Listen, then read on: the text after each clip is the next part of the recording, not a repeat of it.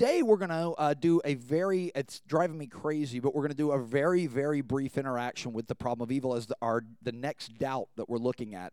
Um, uh, there's it is number five, our fifth issue we're looking at. Does the existence of evil and suffering in the world mean that God doesn't exist? And we're going to look at this. And I want to, I don't want this to be overly academic, and it's hard because uh, a couple of reasons. Here's the first. This was one of my academic areas in my master's program. Uh, this and uh, the connection in the Bible between sovereignty, God's power and control over the world, and our responsibility, and how those things get mashed and merged together in the Bible, and they can be, uh, they can, it can make some scriptures and some Bible uh, concepts quite, uh, quite confusing. But you must know um, a couple things. First is why in the world would anybody ever cover something like this? Um, I, this is considered by many to be the toughest question anybody uh, can face in any religion. Um, so uh, I think it's important because this is the seedbed of doubt. You remember, evil is the concept, uh, suffering is the result, right? So uh, I probably the number one thing that's driven people away from faith is probably suffering. Uh, I'd imagine, um, you know, and God not delivering them when they asked. Um, I also want you to know that for many, many, even non Christian religion scholars, how your religion deals with evil and suffering is the alpha issue. The alpha issue. There are people that say there's a lot of important things, but how your religion interacts and doesn't solve problem of evil and suffering, but tries to resolve it within its framework is maybe the most important function, religious uh, function your religion serves in your mind and heart, because suffering touches everyone. No one tends to get out of this world without some type of suffering. So, um, uh, even if you think about it, I've, I've, had people challenge that when I used to do this at uh, at the, at, the, at at a, co- a collegiate level. Um, even if somebody has a disease, and there are there's a rare disease where your nerve endings you can't feel in your skin, they still suffer because they end up inadvertently hurting themselves and they can't get that pleasure, the touch sensation pleasure either. So they're still suffering. It's more mental suffering, even with somebody that has parts of their body that they're eh, unable to feel pain because the nerves are deadened. So, uh, crucial, crucial facet of any religion. Um, and I will just say this this may sound like hyperbole over the top. Of course, pastors say this there's no better religion when it comes to evil and suffering than Christianity. None. There's no, there's no one even in the ballpark. A distant second might be Buddhism, Buddhist, the Buddhistic take on how to deal with evil and suffering, uh, but even that is, is fraught with, with issues and difficulties. Now, I made a joke last week about solving this. You're not going to leave this class, or if you come next week, fully satisfied. Um, there is no bombshell, bomb drop answer for everything. Um, uh, I can remember I was doing a Q&A uh, uh, up, up, up in, in Kentucky some years ago, and there was a guy in the back just sitting there looking at the front and said, "I, I was going through the worst suffering of my life. I had a, a, a bout with uh, with a, a flare up of meningitis, and I prayed and God didn't do anything. So this and I just said, look, I, I don't know why God didn't do anything with that. I, I, I really don't. But there's too much evidence on the other side where He has worked, and uh, to say that He doesn't. So just part of the reason this will not be fully satisfying is there's no way somebody can give you all the detailed answers you want. Why in my life did X happen? I, I, I mean, you imagine what kind of background knowledge you need to know to even know what the ins and outs of that would be.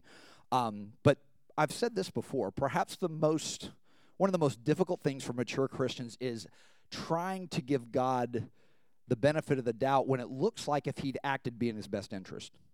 Uh, one of the examples I've used uh, for many, many years that's m- probably will hit home with you is I Alex was with me on this one too. I wanted God to raise up Nabil Qureshi.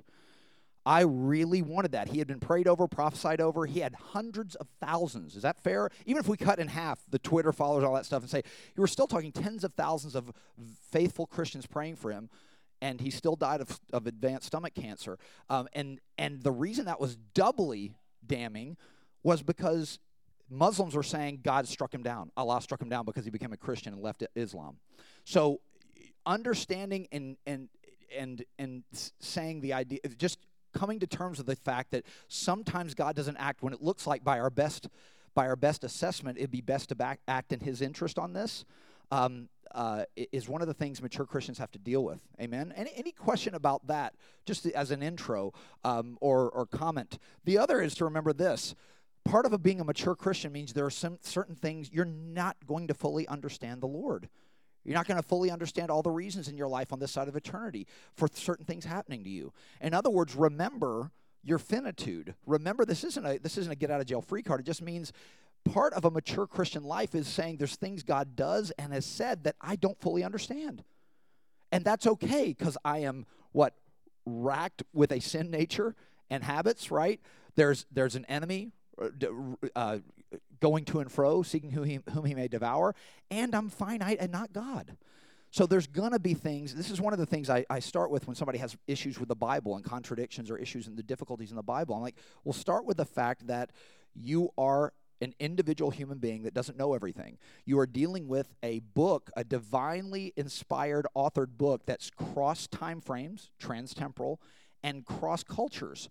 So there's going to be parts that you fully get, hey, right with you right now for this culture in 21st century, and there's going to be things that don't, that you don't understand, that do seem difficult. And that also is a way that God can disagree with you as well.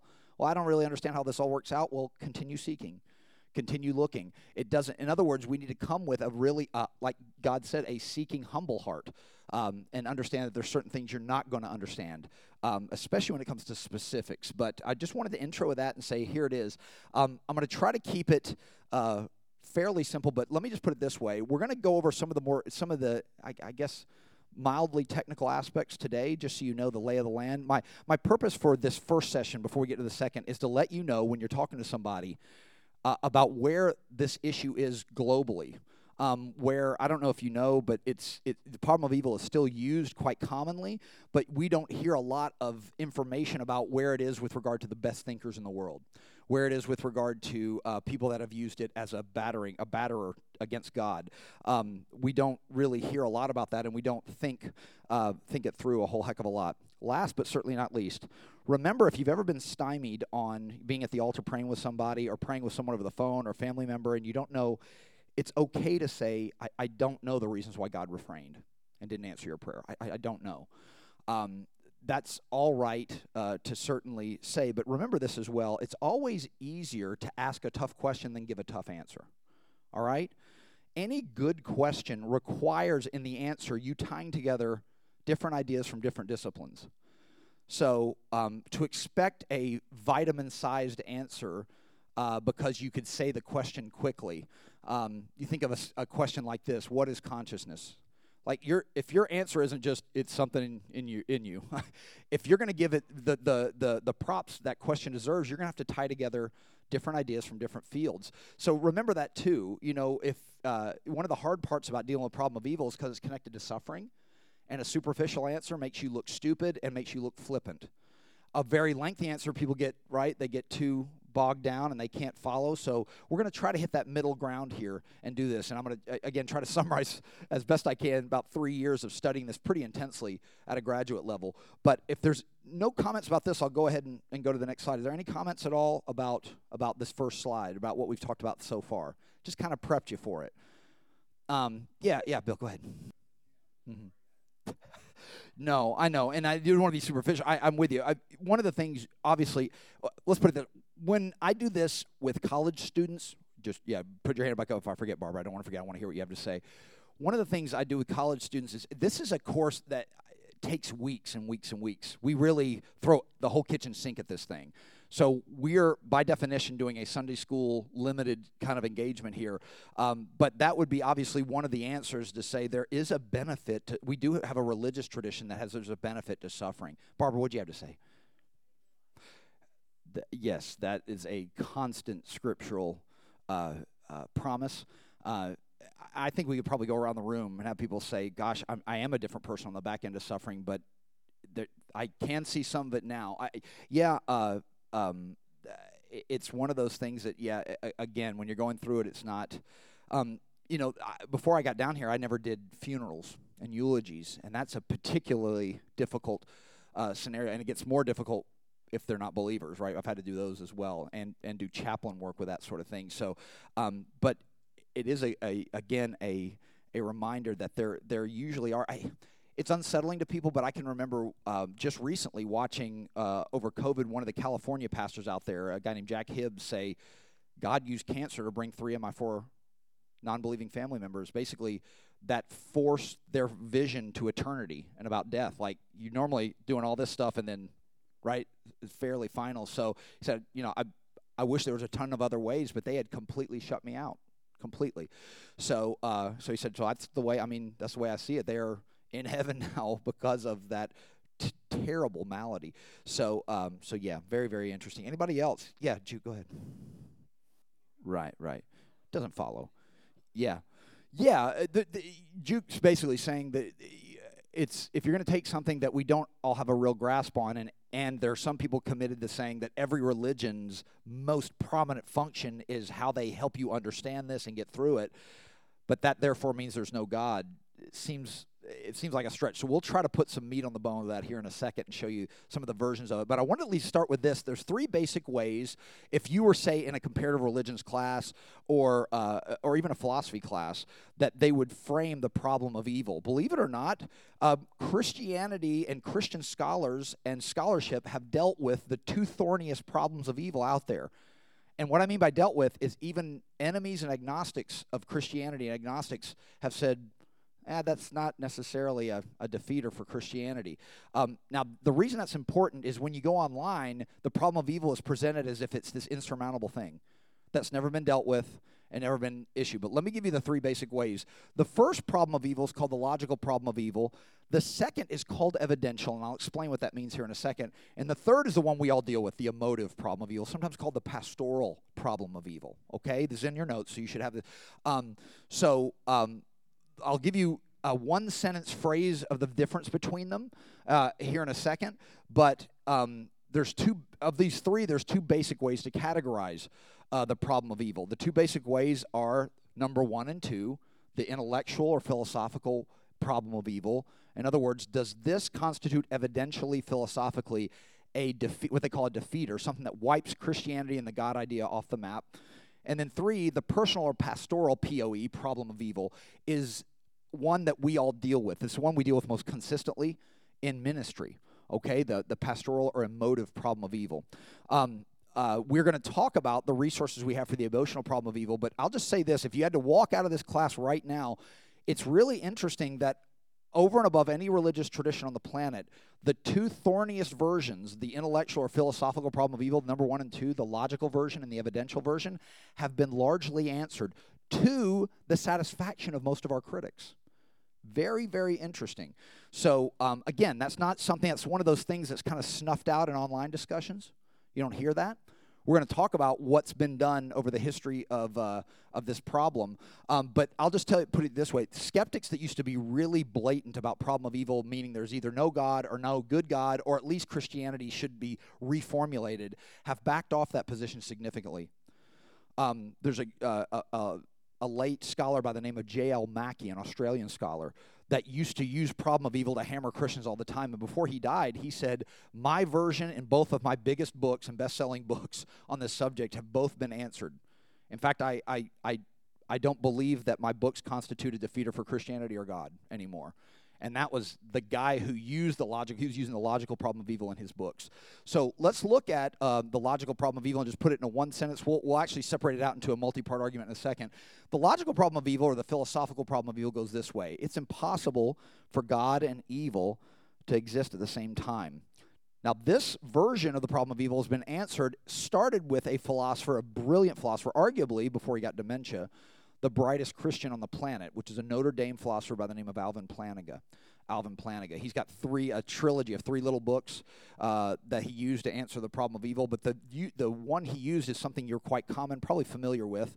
Reformed people don't like the free will defense. Um, what's a reformed person? A person that's committed to a Calvinistic understanding of the of the Bible. Um, but the free will defense was basically uh, was employed and used by Alvin Plantinga to answer people in the world of philosophy that use the problem of evil to say, "I can't believe you're a Christian. I can't believe you work at a Catholic university. I can't believe you believe in this God stuff. Doesn't evil defeat the idea of God?" Plantinga said no and and and quite no. What does a reformed person do? Um, a person that's committed to Calvinism just says, "Well, I." I'm gonna I'll engage the problem of evil, but at the end of the day, God did it, so you know God's got control of evil and good, and his sovereignty is complete, and so um, they don't they reject the free will defense, but they still interact with the logical problem of evil. Okay, um, let me try to make it even simpler. In the logical version of the problem of evil, it says this: you've got this good, loving God, and then you've got evil and suffering. There's nothing that can make those two go together. So if one of them has to go, you're going to deny evil and suffering? Well, believe it or not, some Eastern religions do that. Or are you going to deny God? Well, we, it's hard to deny that we, we experience evil and we experience suffering, so God's got to go. That's the logical version of the problem of evil. This is the one still most commonly used online. I'll give you, uh, as usual, C.S. Lewis is incredible here, the way he summarizes it, but that's, that's the logical or the philosophical problem of evil. That's that's been largely abandoned by most skeptical philosophers, largely. Again, you wouldn't know this if you went on blog sites. But if you were at uh, a, like philosophy conferences, logic, uh, pl- places where logicians meet that teach logic, um, uh, even amongst uh, skeptics, they'll admit this is this version is largely gone. Now that's interesting, right? That means that the resources within the Bible and Christianity and amongst the philosophers that are believers in a higher power and Christians, they've answered this significantly. Usually by saying this Here's one, at least one good reason God would allow evil if free will is important. If it turns out that your will needs to be significantly free enough for a love relationship to occur between God and you, then there's at least one thing that can go between evil and suffering and God, good, loving God over here. And that's the idea that God would allow on a limited basis free will decisions to allow love to occur. Again, Reformed people don't really like this answer. It would have been great. I almost had Wave here. I think he'll be here next week, but I almost had Wave Nunnally here um, to go over this because he he went to a reformed uh, uh, uh, master's program, and so he he actually likes the uh, free will defense, but he he's got to be careful using it, given him anyway. So the next version is called the evidential, or sometimes called the probabilistic, dealing with probabilities or statistics problem of evil, and it goes like this: It is unlikely that God and evil would coexist. Um, so usually this gets cashed out this way. There's too much evil. The amount is too high in the world for there to be a good loving god. Or there's too intense of evil going on in the world um, uh, that there's no good reason why uh, god would uh, allow this this amount or intensity of evil to exist while he exists as a good loving god okay um, believe it or not the evidential's been answered as well but it's actually a more difficult one than the logical. The logical problem of evil has what's called a deductive form. That means it, it, it's, if it runs through, it gets you a certain conclusion. It's been largely blown up. The evidential problem of evil um, uh, has been answered as well, uh, but it's actually a little more difficult because it's saying, look, God probably doesn't exist because there's probably too much evil that's too intense. You see what I'm saying? It's a, mo- it's a more modest claim. It's not a, it's impossible that God and evil could coexist. It's saying it probably doesn't. He probably doesn't. And then last, the emotional. And maybe some of you have been here. I don't like a God that would permit any evil and suffering. I don't really like a God like that. Um, this is one that, again, uh, that you get with certain Christians um, when they go through intense suffering, uh, where they say, you know, something to the effect of, I, I, really don't want to serve a God that will allow this to go on in my life. Take it away. Um, that sort of thing. Uh, this is also why, because we live in an age where uh, you doing what you want to do and your you know whatever your emotional desire or feel is is determinative for you it's a place where uh, you know this is where we find ourselves these days. Um, one of the things i tell people is uh, you know when they were when when we'll just say for for instance when europeans were going through worse much worse natural suffering uh, black plague uh, con- uh, conquest and annexation um, they were less prone to write about problem of evil. And that's weird because they're suffering more than we are. Well, the reason is, is back during those times, about a little over a, a, a, cent, a, a millennia ago, you had people that realized God was God. You didn't have this idea that God loves me and I get to be his advisor. Um, so people would say, well, if I'm going through a black plague thing where one in three are dying, God's got good reasons to not stop it at this point. In other words, they treated God as if he was God. He's got better reasons, he's got better access to resources, he's God you know, I don't want to go through the suffering. I want to pray that it goes away, but I don't think I know better than God. And that's the, the age we live in now says that sort of thing. Let me give you a couple, just a couple of quotes from guys that are either agnostic philosophers or atheist philosophers about certain versions of the problem of evil. The first one is from a guy named Daniel Howard Snyder. Um, he's got a big, thick book that you have to, some, in some philosophy courses, you have to go through uh, called The Evidential Argument from Evil. So he's go- dealing with the second one. Um, but listen to what uh, Snyder says here. Um, uh, he said the, the both versions of the problem of evil have found their way to the dustbin of philosophical fashions. No argument from evil I am aware of makes it likely or even reasonable to believe there is no God Evil can't carry that evidential load. So, interestingly, you have this agnostic philosopher, very, very well respected, who's written a book on problem of evil saying, no, even if uh, the problem of evil goes through in one of these versions, it's been answered, but it doesn't mean there's no God. You may have a bad God or a God that's not all loving and all good, but it doesn't it doesn't follow that if if you uh, believe one, uh, therefore God's non-existent. It certainly doesn't mean the Christian God's gone. This is Paul Draper, an agnostic. Uh, I think he still works at Purdue. I agree. Listen, with most philosophers of religion that theist, Christian theist, that means you believe in a higher power that acts in the world, theists face no serious logical problem of evil. So that first one Draper's talking about, um, that doesn't seem to be a serious objection anymore, and it's the one you find most commonly online. Uh, listen to this one from Michael L. Peterson. In the final analysis, the logical problem of evil does not seem to be a promising avenue of attack against Christian theism. Ironically, the atheistic challenger begins by accusing the theist of committing a logical mistake and then ends up embroiled in logical fallacies himself or herself. Although version one, the logical or philosophical version, is by far the most popular formulation of the problem, it appears no more effective than the other two formulations. All the formulations of the argument are now thought to exhibit a certain syndrome of errors or syndromatic errors. So for people that think the problem of evil constitutes a great argument against God's existence or even against the Christian account or definition of who God is, these are people that don't agree with us. This is what we call enemy attestation that say, no, it doesn't anymore. It could take a different, different avenue uh, of attack for sure. All right, so um, let's look at uh, dividing it up real quick. This is the formulation you find most commonly online if you had to put it in its quickest format. Idea number one if God were all good, he would want to prevent all evil. Uh, number two, if God were all powerful, then he would be able to prevent all evil. Evil exists. Remember, there's that thing in the logical version. You have evil and suffering over here. We're going to deny. We can't deny that's not that's real. That doesn't has real world effects. Um, but then you have God over here that's largely hidden from our from at least from our view.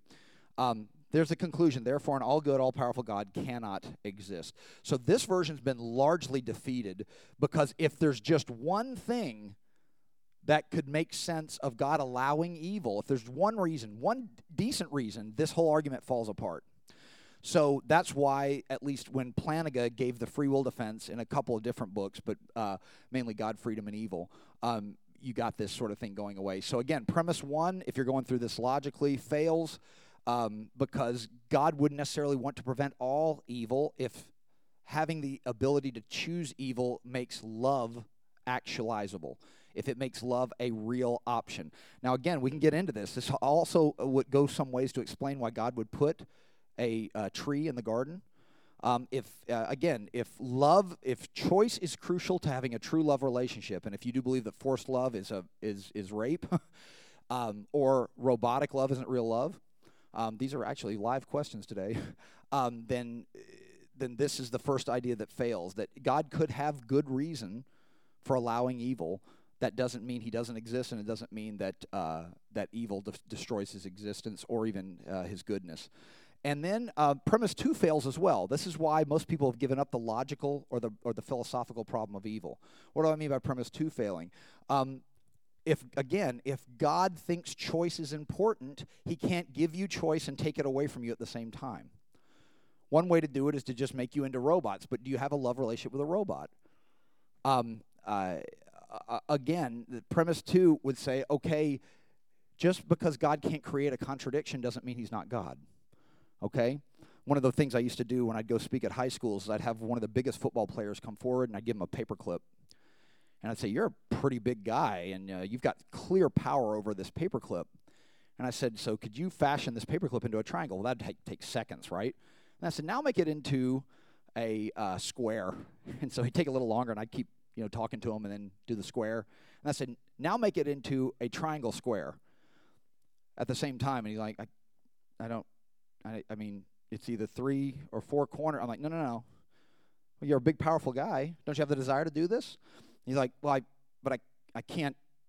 That's not a, and I try to tell him that doesn't count against God's power for him not to create contradictions. So he can't both give you authentic will with real consequences and take that away from you at the same time. Um, now, again, some of our Reformed uh, brothers and sisters might disagree with this, but the reason the second premise fails, most Reformed folks would go after the first and just give reasons why God would allow evil, right? Even in his in his uh, uh, or even supply evil to you. But premise two, for those that are more of an Arminian bent or the uh, people that, that aren't necessarily given to uh, uh, to the Calvinistic interpretation of the entire Bible, uh, would say power can't make contradiction. So you can't fault God for giving you free will and there being consequence to it, and then want Him to take it away too because you don't like the consequence. So, um, so it really comes down to whether you think. Um, whether you think that somebody needs to have the ability to say no for the love of thing to be authentic. Um, and you can kind of see this in our reactions to things, right? So if some guy uh, comes to the altar and is marrying a girl, and you come to find out that the reason he's doing it is because he found out she had a really thick bank account, why do all of us in this room go, they're not really in love? Because there's something that seemed to override his will that wasn't loving this girl for who she was. If a girl and a guy come into a, a, a setting together and somebody asks the couple, the girl, how y'all doing? And he puts his hand on her neck and grabs her neck, and she's like, we're doing fine.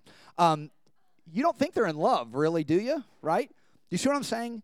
Um, if somebody uh, decides to get engaged to someone, right, and they're like, he finally said he loved me and gave me a ring, it's like, oh yeah, we paid him, put him up to that. It's a hilarious joke. Now you like why why don't they go? Well, no, they still love me. It's because there's something that has significantly affected the free will, right?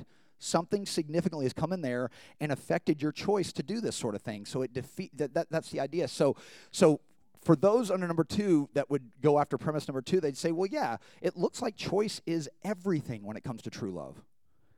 Everything. So, um, in other words, your ability to make some level of a free choice authenticates the love experience. If you come to the altar and say, I do to someone, and it turns out there's all sorts of other things that you're doing instead of loving them, uh, we normally say they're not really in love. Um, so, yeah. So, um, any questions about the logical version? We're getting close to the end here, but go ahead, Jude. Yeah. No, they don't. Can, God can certainly decide to self limit his control for a greater good. Um, let's put it this we do i mean anybody a parent in here what if i told you you're not a loving parent unless you take away every pain that could ever happen to your child or if you if i told you you're not a loving parent unless you literally do everything for your child that's really not a loving parent at all so clearly there's things that need to be allowed, even from a loving parent to a child, to happen to them, right?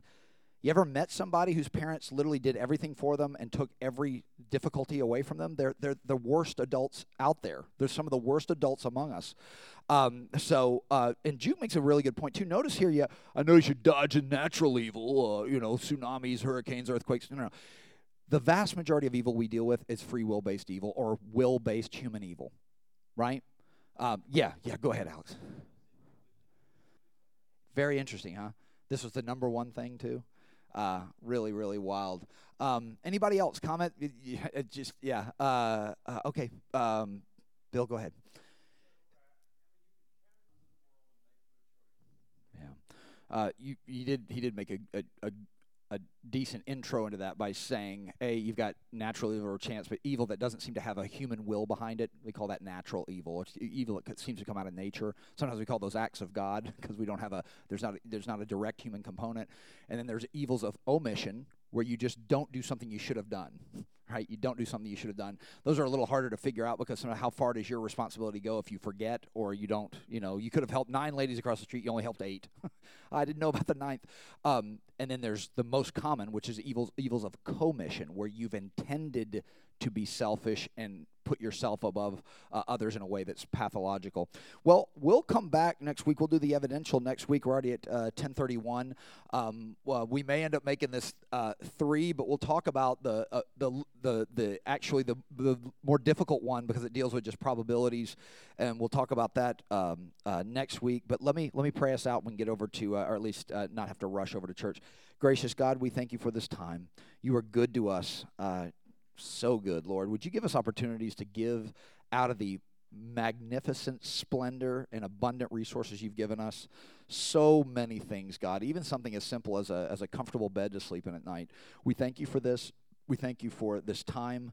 Uh, I ask you that, it's, uh, that you continue to uh, just visit us, Lord, in our minds and hearts through the week and help us understand that uh, there's a lot more going on than, than our finite, small minds can get our minds around.